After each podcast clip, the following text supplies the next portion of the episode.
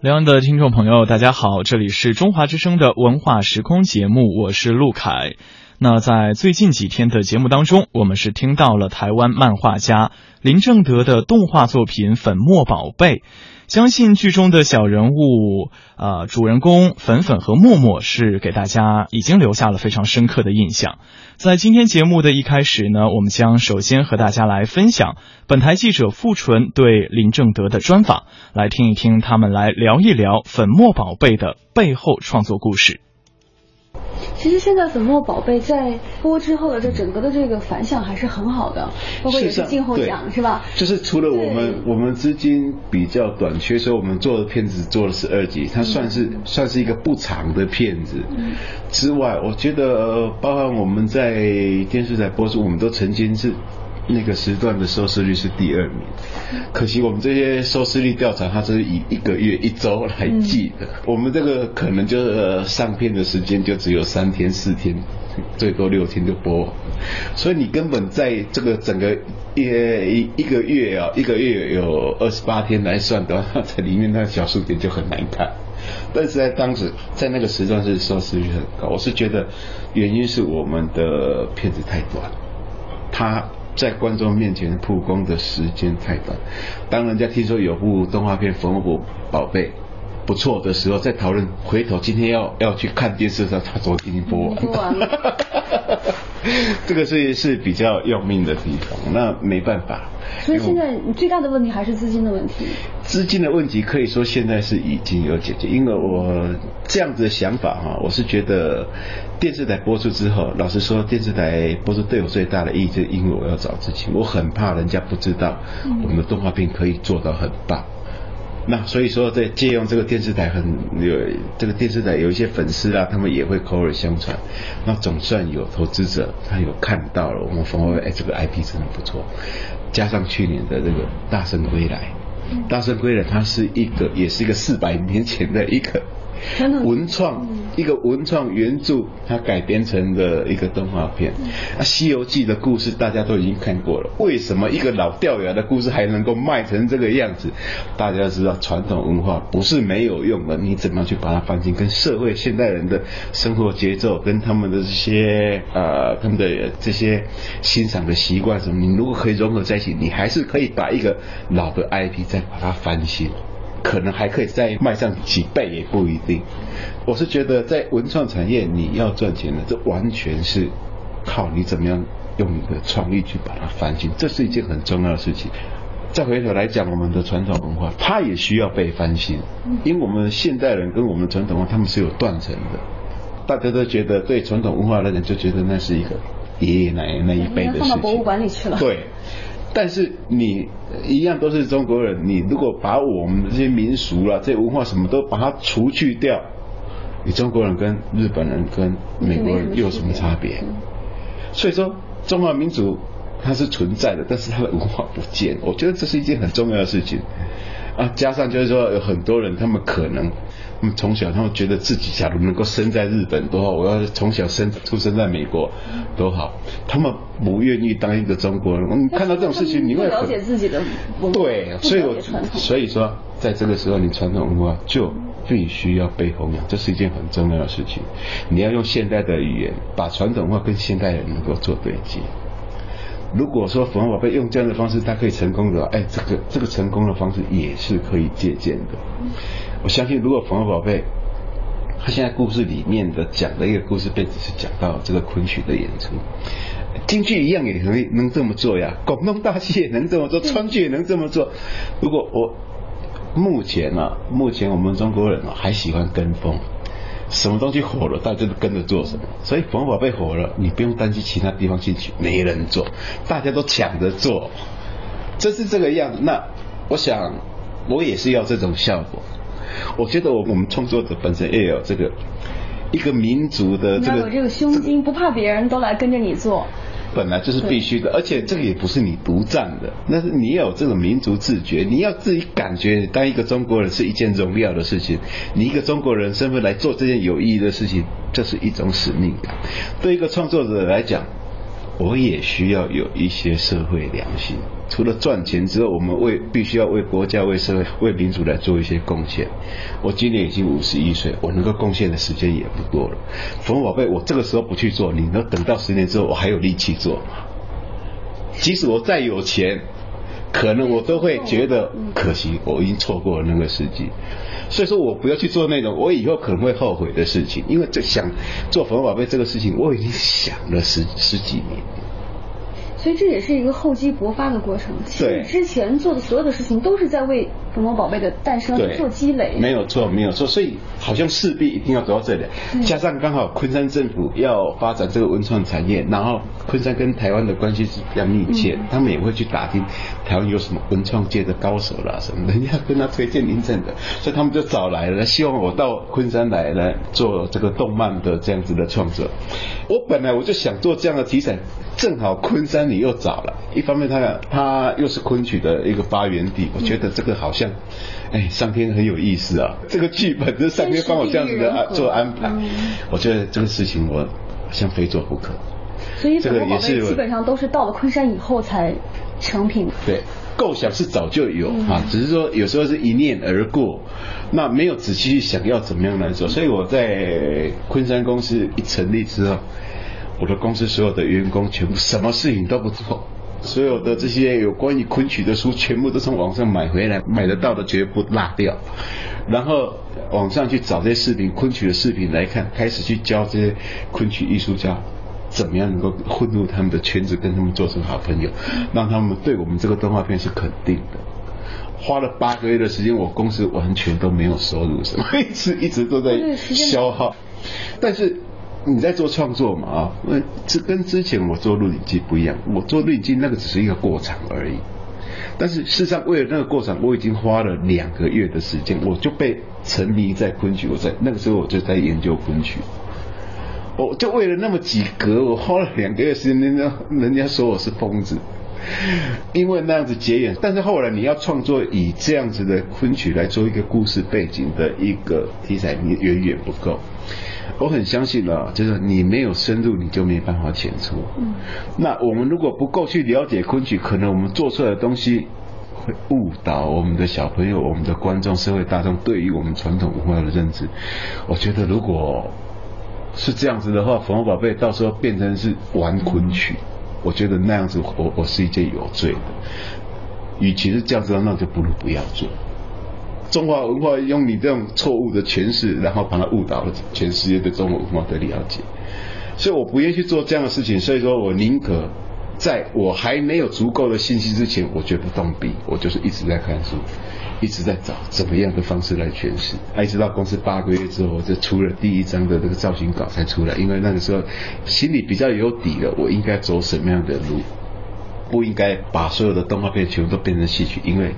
刚开始看这个动画片，会觉得如果都是昆曲的话，可能会觉得哎，这个娃娃还挺漂亮的啊，看起来挺有意思。但是他撑不过三分钟，他就受受不了，因为他觉得可能太慢啊什么的这些，他就转台了。这个昆曲的动画，在现在的观众的这种啊看这些戏剧的这种习惯来讲，你不能长。你如果太长的话，他们会觉得不耐烦。而且它是一个循序渐进的过程。对，那你可以就是说，慢慢的可能对。如果说你这一点一点，你的粉丝你也不能一口吃成一个胖子，你要一点一点累积嘛。今天多五百个，后天多一千个，这样子慢慢慢慢传开来。那有兴趣的人，他会觉得，哎，昆曲好像蛮有意思的。我最希望就是说，他们看这《粉红宝贝》之后，对传统文化的一个认同。以及希望他们如果说真的有兴趣的话，应该要走到剧院里面去看我们的昆曲艺术家他们表演，那个才是真正的昆曲。所以说我这些只是在提炼，他把这些艺术家他们教给我们的这种算是把式啊，把式把它玩得漂亮一点。那基本上就是我希望啊，在动画片里面我呈现就是，要么没有昆曲，大家看的一个还是一个很好看、很好玩的一个故事。啊，有了昆曲，那最亮的地方，让人家。印象里面最深刻的《粉红宝贝》最亮的地方，就是在那几秒。就您刚刚说的有有一点，突然您说的时候启示到我的，就是说要通过这样的一个动画片，让观众回归到剧院里面去当观众，就是这个观众是从电视前面要回到剧院里面。对的。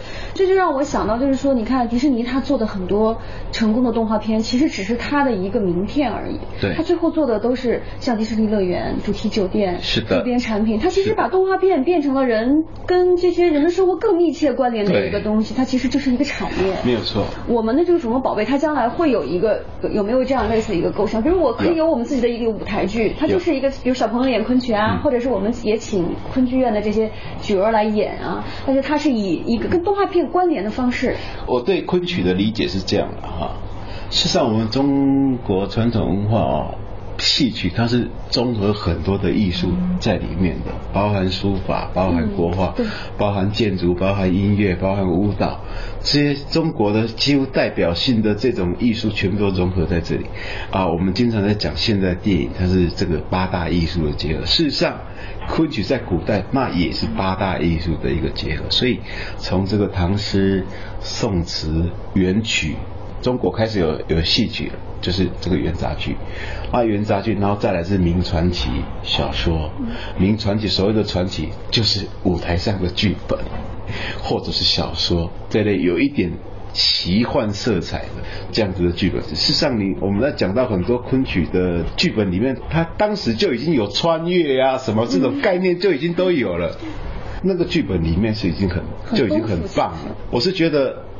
中华文化这么多这么美好啊，这么多的艺术，你就找不到一个比较具象的东西来讲，让人家一看这个就是中华文化代表。我觉得戏曲它是正好是一个很具象的一个东西，大家看到的戏，从它的装扮这个美术上面，就可以看到它背后所蕴含的，包含它的文学的剧本，包含的他们的这个舞蹈啦、音乐啊，什么都融合在一起，那就是一个中华文化的一个集成。所以表面上看起来，我们好像是在做。昆曲的动画，但事实上我们做的就是中华文化。所以说，我们也希望冯宝贝它只是一个符号而已。我们未来要做的就是中华文化，中华文化就是我们冯宝贝我们未来的一个大品牌。所以，包含我们对冯宝贝未来的规划，比如说，我很想要去做这个亲子教育。我们现在小朋友啊，我们家长经常带他去学芭蕾舞、学钢琴什么的，呃，学很多。为什么不带他去学戏曲？你知道吗？戏曲它的基本功什么跟芭蕾舞是差不多的。他还要教你唱歌，你学芭蕾舞还学不到唱歌，要教小朋友学这些音符，这也是都是很好的。不是每个去学芭蕾舞的小孩以后都要当舞蹈家，你不是每个去学戏曲的以后都要当个演员。更多的家长是希望小朋友不要每天在那玩 iPad、玩手机，要多出去走一走，去运动运动。那戏曲就很好。然后对传统文化，从小又开始在做这些认识。昆曲演员他们从小就学这些昆曲，他们每天跟这些文学作品在一起，每个人气质都非常的棒。所以说这些对我们小朋友来讲，陶冶他的性情，这些都是一个很好的教育。那除了这个之外啊，包含我们就即将要上市的，现在我们也没有那种才艺班是在学这个民乐的，甚至书法的都少，对，国画的都少。对，我觉得这应该要推广。包括我们台湾很流行的，我们小朋友，我们都有几个家长啊，比如说一个社区啊，一个小区，然后就有一个有一个管委会，这个管委会很多是户长。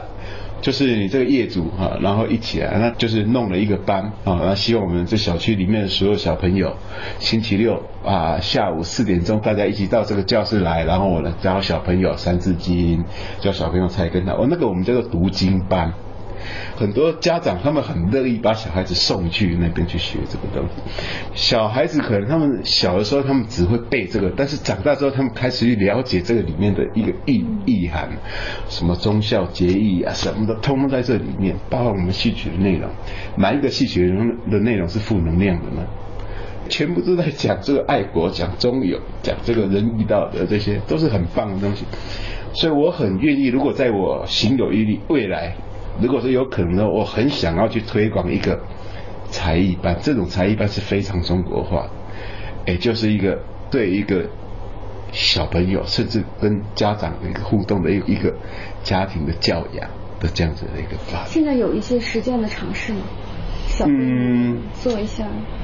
在大陆是没有，但是在台湾已经有人在做这些事情。但是我觉得这应该要推广，这个是未来是有市场。那我们现在我们再来说说我们现在社会环境。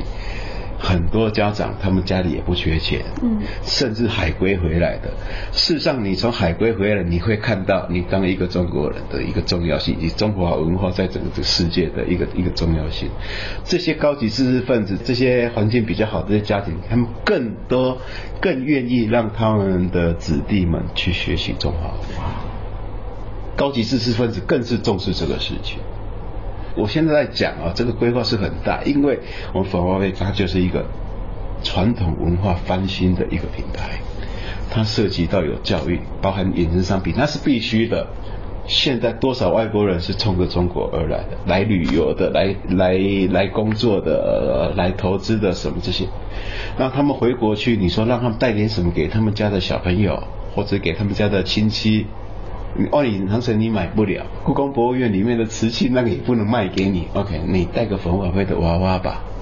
所以说，我们也是朝这个，然后把冯宝飞的衍生商品，我们也是做的非常有特色的，就是纯粹是属于中国。甚至我们更希望，只要每个人到中国来玩的，带回去的就是我们这个中国代表性的东西。其他我们的生活日用品什么，他们国家都有，他们来就是要找他们他们国家没有。所以我觉得这个市场非常大。这个有待去开发，所以我愿意去做这样的事情。我不觉得我们在做的这个东西是没有未来，是不能跟商业市场来做对接的啊。所以说，我们刚开始我们也说服我们这些投资者没有错。这几年来，我们花了很多的心思、很多的时间在做这个事情，但是我们渐渐也抓到一些窍诀，我们渐渐。碰到的也有一些也是跟我们的观念啊想法是比较一致的，更多的是我们是愿意扎扎实实来做一个实事的，我们不是在忽悠。对我来讲，动漫它是我一辈子的事业，我不可能为了一件小事情去骗了人家的钱或者忽悠人家，那不可能。所以我们是在做实事的，所以来投资我们，他们很也很在意，就是说我们是不是会去善待他们投资在这里面的这些成本啊？对我来讲。我是觉得我我们很需要这笔资金呢，我就是要启动把粉末宝贝把它变成一个市场化的东西。粉末宝贝到现在它得了海内外已经得了五十几个奖，然后政府我们的领导他对我们这个项目也非常的认可。我现在最最需要就是跟整个市场商业市场能够做对接，我得要证明粉末宝贝有帮人家获利的能力。才会有更多人来对我们传统文化来付出、来投注，对不对？所以我愿意去做那一个，即使很辛苦，但是我还是要去做，因为。因为我觉得那是我应该要去，是一个社会责任来的。但是这个一旦把这个这个关迈过去了，以后就是一片坦途了。最难的应该就是就像您说的，它这个对接的过程是非常非常困难。对，大家的观念都还不能跟你一样的时候，你已经走在人家前面了。但是渐渐，我现在现在我们冯宝贝这个项目已经找到第一笔融资已经进来，那是一个投资公司。那他也跟我们讲，既然跟他们公司已经变成是我们股东了，以后。在这个经费的这个部分，制作经费，哪怕就是说粉红宝贝怎么样能够跟市场对接的这个部分啊，叫我们不要以后不要为钱来发愁，这个找钱是他们的责任，是他们的工作，我们只要负责把粉红宝贝这个品牌把它做大，怎么样能够让粉红宝贝赚钱获利的能力，让社会大众能够看到，现在就是我要做的事情。所以说，也因为大圣归来的原因，所以很多电影公司，他们知道说我们这边有一个不错的 IP，然后得了很多奖，他们也到昆山来。来找我们来看我们这个 IP，他们一直觉得我们这个《粉红宝贝》这样子的题材做电视太可惜，因为他觉得做电视成本是没有办法回收的。那做电影它的回收，它的制作期也许两年三年，它还是回收还算是比较短期的。他们更愿意在这个短期能够回收的这个项目上面，所以好像这些投资公司可能来有有十几家，他们都希望我们。到时候真的要做电影的时候，能够找他们，他们愿意来投。那现在有做大电影所以我们现在，我们现在就是在做大电影，而且我们大电影可能也是跟人家会比较不一样的。我们可能会采用这个真人跟动画一起来结合。那粉红宝贝怎么跟真人来演这是剧透吗？对对对对，反正到时候会给会给大家非常 surprise 的一个东西。大概制作周期会有多久？哎，快的话可能也要一年半。一年半，哇，这时间好长啊！没办法，好期待。哎，我们我们虽然说我们投资者希望我能够早点回收，但是对我们来讲，如果你匆匆忙忙的对，然后去搞坏了你这个后面还有还有很多布局你要去做的事情，你把这碗饭打翻了，后面都没得吃了，大家对大家没什么好处。所以一方面我们也在劝我们的投资者，他们也不能贪急。我是觉得啊，做文创产业跟你在投资 IT 是不一样的。文创产业，你一个三年到五年，你可以树立出一个市场可以接受的品牌，那不是一件容易的事情。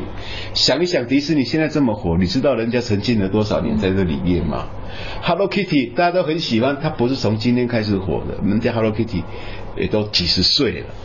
一方面，我也是跟我们的投资者，我们也是在筛、在慎选投资者。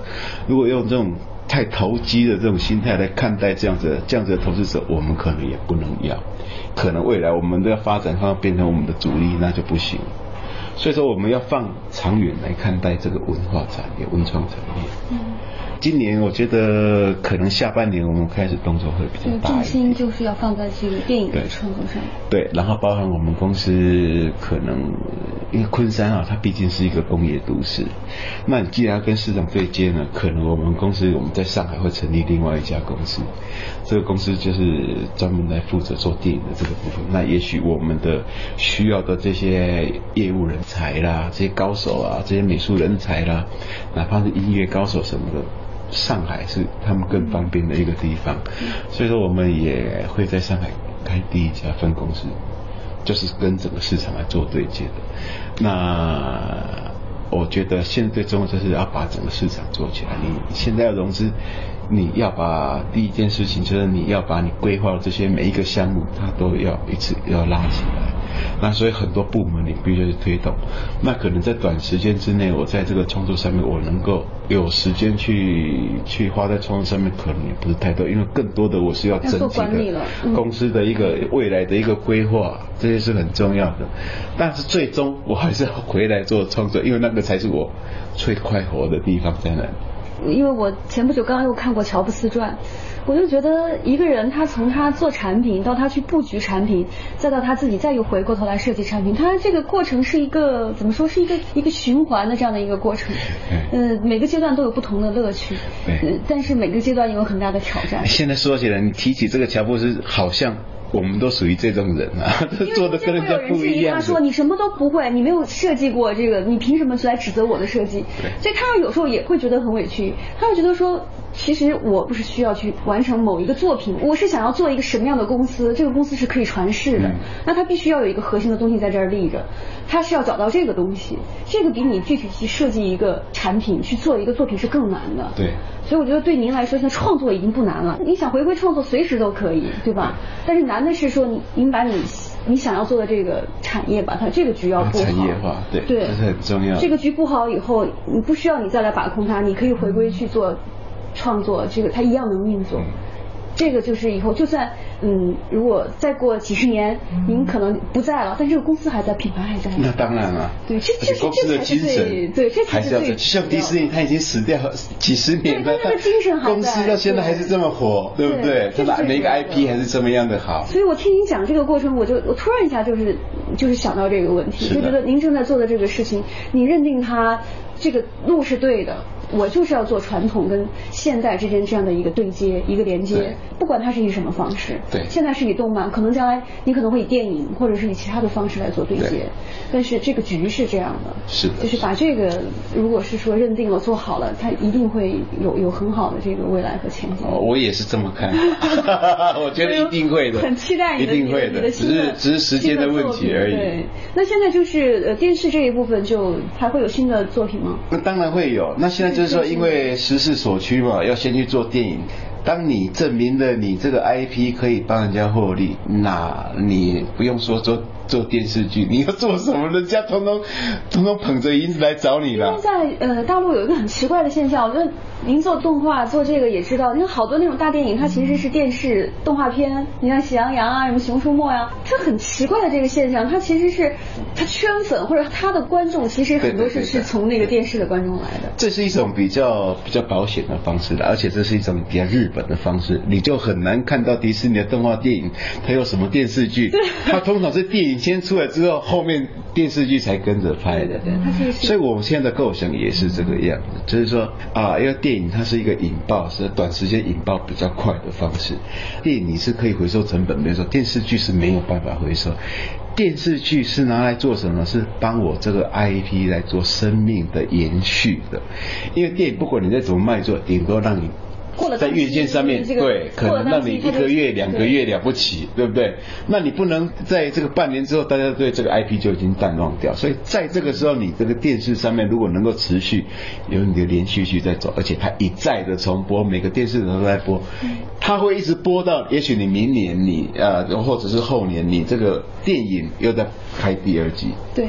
它这这是在衔接你这中间的过程，跟你在做我们未来一个很大的获利，在文创产业，在在动画，尤其是这个样，真正的这个获利的来源是来自于你的 IP 的衍生授权，而不是票房本身，那只是一个部分而已。更多像迪士尼他们这么多年来，他们这个在衍生商品上面的收入是占了他们的总营业额百分之七十，事实上这个市场是够大的。它比电影的这个这个票房还还要厉害，还要多很多很多倍。所以说迪士尼它不止迪士尼，那日本的的什么哆啦 A 梦啊，什么都是这个样子的。所以势必这个市场还在中国还没有人很激烈去开发，但是这一定是未来一定要跟世界接轨，这是一定的世界的游戏规则是这个样子。那所以说现在我们好好的去做这些形象，好好去做这些 IP 是重要的。做动画你没有品牌化就是个死。不管你做电视电影都一样。所以现在已经从技术上的学习开始，要学习它的产业，学习它整个的这种格局上的这种。所以我觉得这种学习。是的，所以我电影片我一上之后，衍生商品当然跟着卖。但你不能说电影下片之后，衍生商品就卖不掉，变成库存，那是一件很悲哀的事情。那个时候你也要，你为了这些跟你在一起的、走在一起的这些厂商们，你要带领他们，你要把这个 IP 的生命力把它延续。这对他们来讲。讲可能你在你呃这电影的第二部出来的这个两年之间的时间，你要靠电视剧。啊，靠这个电视剧每天让免费给观众看也没有关系，但是你们衍生商品是照卖的，我们还是继续公司还是继续在运营，还是继续在营收在获利，不是只有跟电影上档跟下边关系，这个落差就不会那么大。我的看法，我觉得日本那样子的方式，从电视片走红之后再来做电影，这是一个比较保险的方式。但是，也许它比较适合在一个小市场。但是如果一个大市场来讲，像迪士尼，它的市场是全世界，它就也许你可以反过。我的看法是觉得中国的市场够大，它可以承载一个大国应该有的这样子的商业模式。国产的这个动画，其实没有达到它应该有的这个高度。还没有，现在都还。因为你有这么大的市场，你完全有这个消费的能力，但是你其实没有一个能够去支撑这个市场的一个创作的这样的一个一个水平。对，所以说这几年大家一直在炒这个 IP 的，我觉得大家有这个 IP 的这个概念啊，这个中国的这个对智慧产权了解才算是比较成熟。举例来讲，《杨刚是啊，这部漫画作品，它已经是二三十年前的作品，知道吗？现在有六家电影公司在抢这个 IP，要拍电影、拍连续剧。一个 IP 火到现在，它还在火。那不只是台湾在抢，大陆在抢，韩国也在抢。一个好的 IP，它的生命可以说它是穿越时空的，这个才是才是真正的 IP，而不是那种炒短线的昙花一现的那一种。这个您也可以兼顾做这么好的作品，应该是您的代表作品。啊，对，呃，很多粉丝们他们是这样子，但是我是觉得真正代表作品可能还没有出现。也许《粉红宝贝》就是还真是我真正的代表作，一辈子最想做的事情。很期待，周期还要一年多，我觉得望眼欲穿。但是好东西值得期待了，对不对？别小看这迪士尼，好像每年它都有动画片啊，可以在影院播出啊，寒也许寒假暑假都有一年两部。那你知道吗？他们同时启动的是多少部吗？他们一部这个动画片平均的周期，可能这三年四年都是跑不掉的。所以说他们是好几部动画片同时进行，同时进行，是哪一片先做好，哪一片就先上院线，是这样。迪士尼它是现在很成熟的这种产业，它的创作也好，它的推广也好，将来粉红宝贝真的是要做到再往后做大，是不是也有这个问题？人才就是你的团队。建设的问题，包括动画的技术，现在能不能跟得上的问题。所以嘛，这现在在在中国在这上面的势头就非常好。我就看到有这个 SMG 东方，好，已经跟梦工厂一起在做结合。我们需要他们的技术，我们需要他们的这些创作理念。那他们也许他们也用这样子的方式，他们也想要得到这中国的市场。啊，那我觉得这种合作方式就很好。那我相信有很多的公司，他们也在找一些好的动漫 IP，包含梦工厂。我这次去看的这个《功夫熊猫三》，我看了我吓一跳。第一集、第二集，它的所有的这些配音呢，是用英文来配音。我们看的中文版是。看的是英文的口型，但是讲的是中文，后期再配。但是你到这个《功夫熊猫》第三集已经不一样了，这动画人物他们这个母语就是中文，所以他们是看中了这个市场。所以你就知道这外国人对于我们中国的市场，他是多么的想要亲近我们。所以说，也许《凤凰宝贝》有一天。搞不好我们也可以跟东方梦工厂一起来做结合，所以事实上我们现在除了在做真人跟动画的这个动画片之外，我们另外也在跟这些大的公司，这些啊，比如环球啦啊，比如这个迪士尼，比如梦工厂，在跟他们做提案。我们也是希望有一天能够借用他们的这样的机会，把我们的中的中华文化推荐给全世界。我觉得对外国人来讲，中华文化也是迷人的。比如说中国人做中国电影跟外国人做中国电影，其实我我看功夫熊猫，我就会觉得说，之前他们会去学皮毛，中国的功夫什么之类的。但是就像您说的，到了到了三之后，您会觉得它越来越深入，越来越对，越来越像中国的动画片。对，这个东西就说明他越来越在意他的精神内核，而不是一个形式上的东西。它本来是一个西洋西洋片的一个剧本，它套上这个中国的这些中国元素的这些包装。而已。但是现在因为因为它的。东方集团跟梦工厂结合在一起，就基本上已经是它不是纯粹的一个好莱坞的电影而已。它又要做的，它因为要贴近中国市场，它需要把这里面的角色把它中国化，所以它一定。会接受我们中方的这种创作人员给他这些建议。所以如果说我们作为合作方，就是中方跟外方，不管是不是美国或者是其他的国家，那我们的核心的东西是什么？我们的核心是不是就是还是内容？就是我们要提供给他。外国人来理解中国的东西，他他肯定是不可能有中国人理解的那么的那么的深入，能够抓住本质。嗯，对，他们是抓不住的啦。那就是我们要一点一滴一滴的带啦，因为外国人现在对中国的了解还不够多，对中国文化的理解。但是他们技术又很棒，他们的剧本生产能力和他们的技术的能力都很棒。这个跟粉红宝贝一样，你对这外国人中华文化是什么，你要一点一滴慢慢带，你不要去贪急，一下子做的太过于中国，他们也很难理解。但是你一点一滴透过像刚刚讲的《功夫熊猫三》这样的例子，一点一滴，他们对中国开始有比较深入的理解。那下一步如果《功夫熊猫四五》，那可能一步又一步更接近中国。我觉得外国人对中国的的这个文化，他会越来越憧憬，他会越来越理解。所以到那个时候，也许我们的中国文化要往外输出，这个可能性还会再更高，一定会这么做的。所以我觉得现在是不是还有一个，我自己也是刚刚跟您对话的这个过程当中会发现，就是需要去解构传统的这些东西好的它的故事，嗯，比如说您刚刚说的昆曲里面，包括京剧里面，包括很多的这种戏曲也好，还是嗯其他的门类里面有很多很精彩的可以把它拿出来用的东西，但是因为为什么大家不愿意看昆曲？对于我来说。我就是觉得它太长了，让我坐在那儿看几天，我觉得我根本没有那么多时间，怎么能够很快的把这些。东西里的精华，然后把它重新解构，把它给做成一个很哪怕就是一个半小时的电影故事。是的，这个是很很难的。我一般来讲，昆曲的剧本都很长，你就像这个《牡丹亭》最有名的这个《牡丹亭》，你真的要演《牡丹亭》，你演三天三夜，要连续演三天三夜才能够演完。但是谁有那个那个时间可以去看这个事情？所以这个时候折子剧就很重要。所以这是就是说，把里面比较独立的片段，那一段又很精彩，又是全剧里面比较有核心的东西，核心的比较核心的东西，把它拿出来一再的演。那事实上，在现代比较忙碌的情况之下，你是折子戏是比较适合现代，有心的人才去看。这个全本 对，去看全本，我是觉得是这样子，就是大家要看自己的时间。啊，也要提醒我们，我们慢慢在动画片里，面我们会教啊社会大众，教小朋友，你这个传统戏曲，你不能用看电影、看电视这样子的态度来看待它，你要用一种欣赏。我就是来听这里面的歌，我就是来看看什么叫做昆曲，一点一滴啊，昆曲它的特色是什么？你慢慢来体会，你就会发现。中间的宝贝非常非常多，里面非常的精彩。它是互补，也是一个矛盾的地方。嗯，电影它就那么长时间，你要在一个规定的时间内完成你要讲的东西。但是电视剧呢，它动画片呢，它就是一个可以持续的，它每一集一点一点一点一点一滴的，是完全两个不同的功能的一个对产品。我很纳闷啊，外国人在看待我们这些传统戏曲啊，人家是。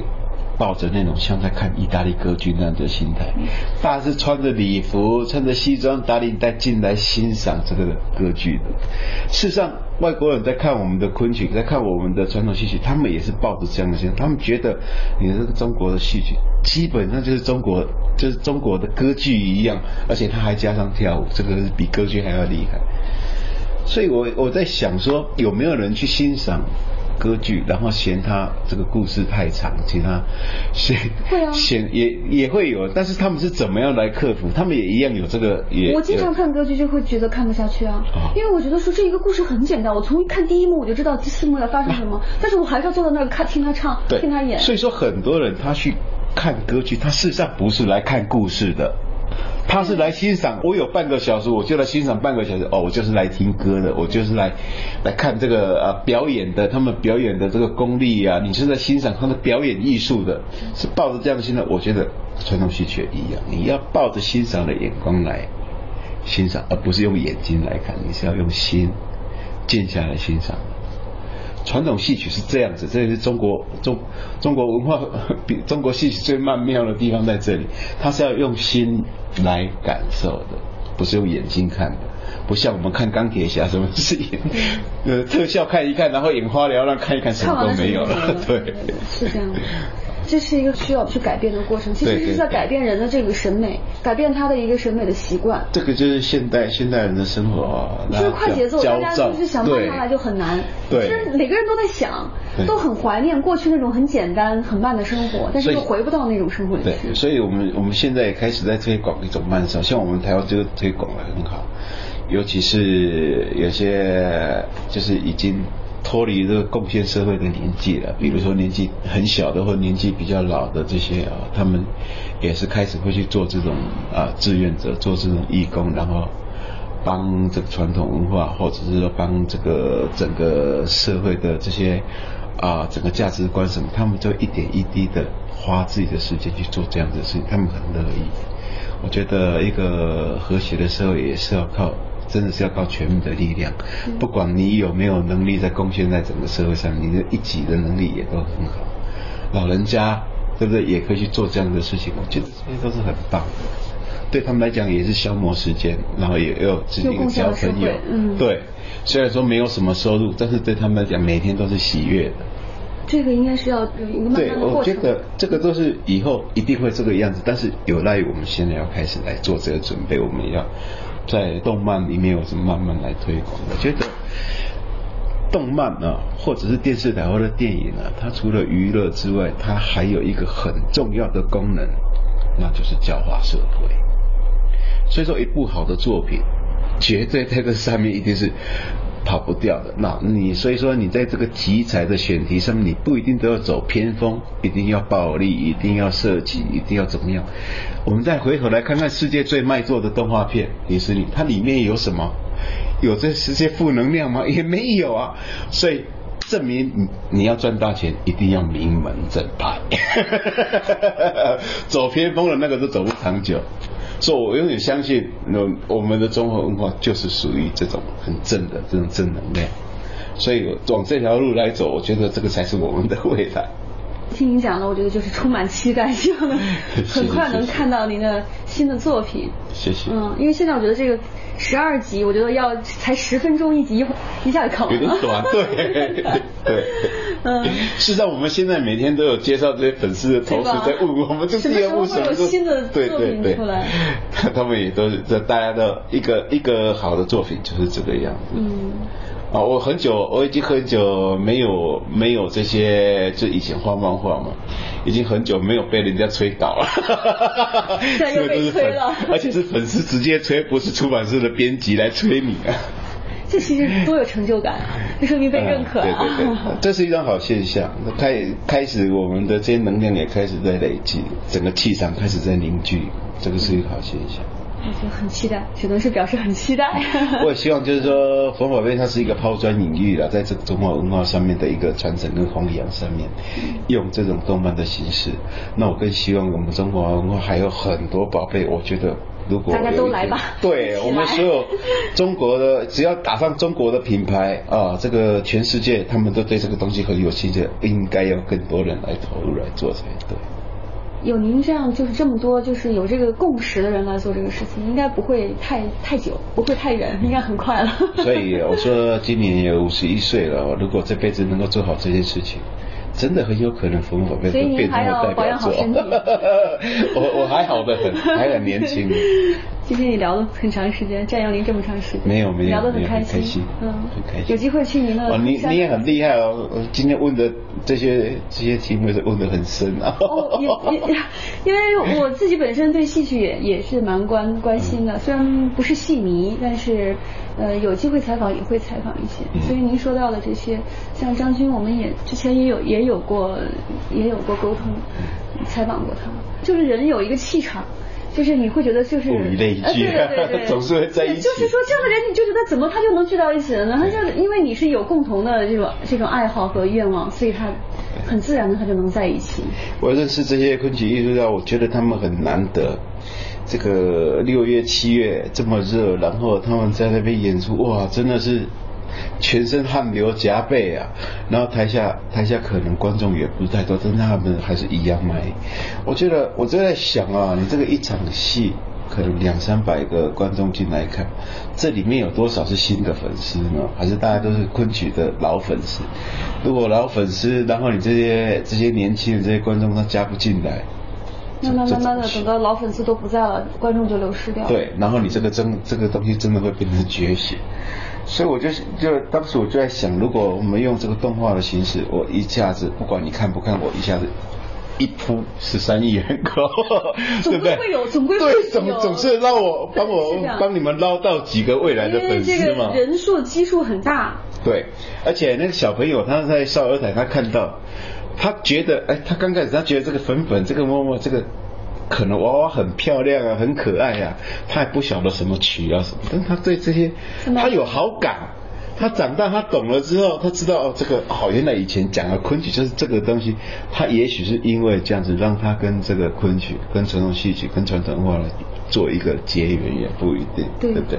所以说，我觉得现在做这个事情，我们也要注意，就是说，这个传统真正要看的是，还是要到舞台去看。我们也没有必要跟这些昆曲的艺术家去抢这个戏曲的市场。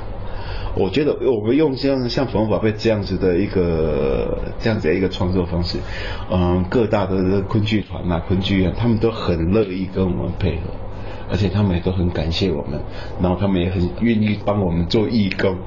我觉得这个就是在凝聚这样子的力量跟这个传承力量。我希望也这样这样的机会把它给扩大开来。听您说这个，我在想说，会不会比如说给他们现在的昆曲传统戏做一些动画的推广的那种短片？嗯，就是以这种很卡通、这种很动漫的方式，给他们做一个片段，或者是几分钟，或者几十秒。是这样有的，是这样有的。对吧？就像因为很有意思的啊，我们冯宝贝到目前为止，我们是跟我们这个前十二集啊，我们是跟江苏省昆剧院一起合作的。那江苏省昆剧院他们在后来在演出，尤其我们在昆山，在昆山也是每年都会举办一个昆曲回故乡。像这个活动，然后请这些昆曲昆剧团，然后到昆山，到可能深入到比较大的大企业，或者到每个学校里面去演去推广，然后他们就会拿我们冯宝贝来做，就是大家后场台下闹哄哄的时候，他们在台上他们就放冯宝贝，然后一直反复，然后。大家在等开演，那大家也是有个东西可以看，这样。刚刚就看到那个片段，就是在讲那个昆曲里面，比如说他的角色的介绍啊，比如他有哪些乐器啊，他有什么唱功啊，这些都是很好的课件哎。这个中小学如果说是做这种就是音乐课里面，都可以发给他们做一个很好的课堂的展示。我也很乐意多做一点这些啊，但是问题是我怕观众怕嫌烦，对不对？所以这个也要一点一滴也，要一点一滴慢慢来。来了，我也很希望有有有机会的话，是不是可以做一个全昆曲的一个动画片？但是现在还不是时候。如果说这个有被关注的话，比如说可以。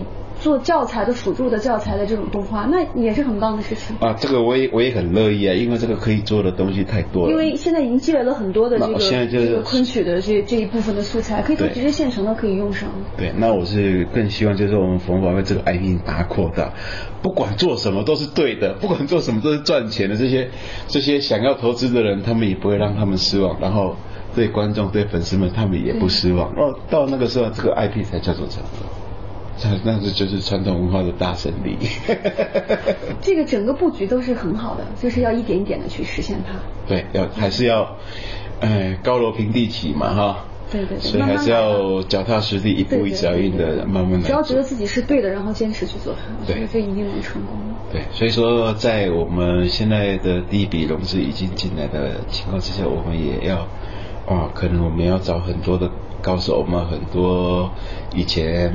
想一直长久一直想要想要成立的这些部门啊什么，全部都要拉起来。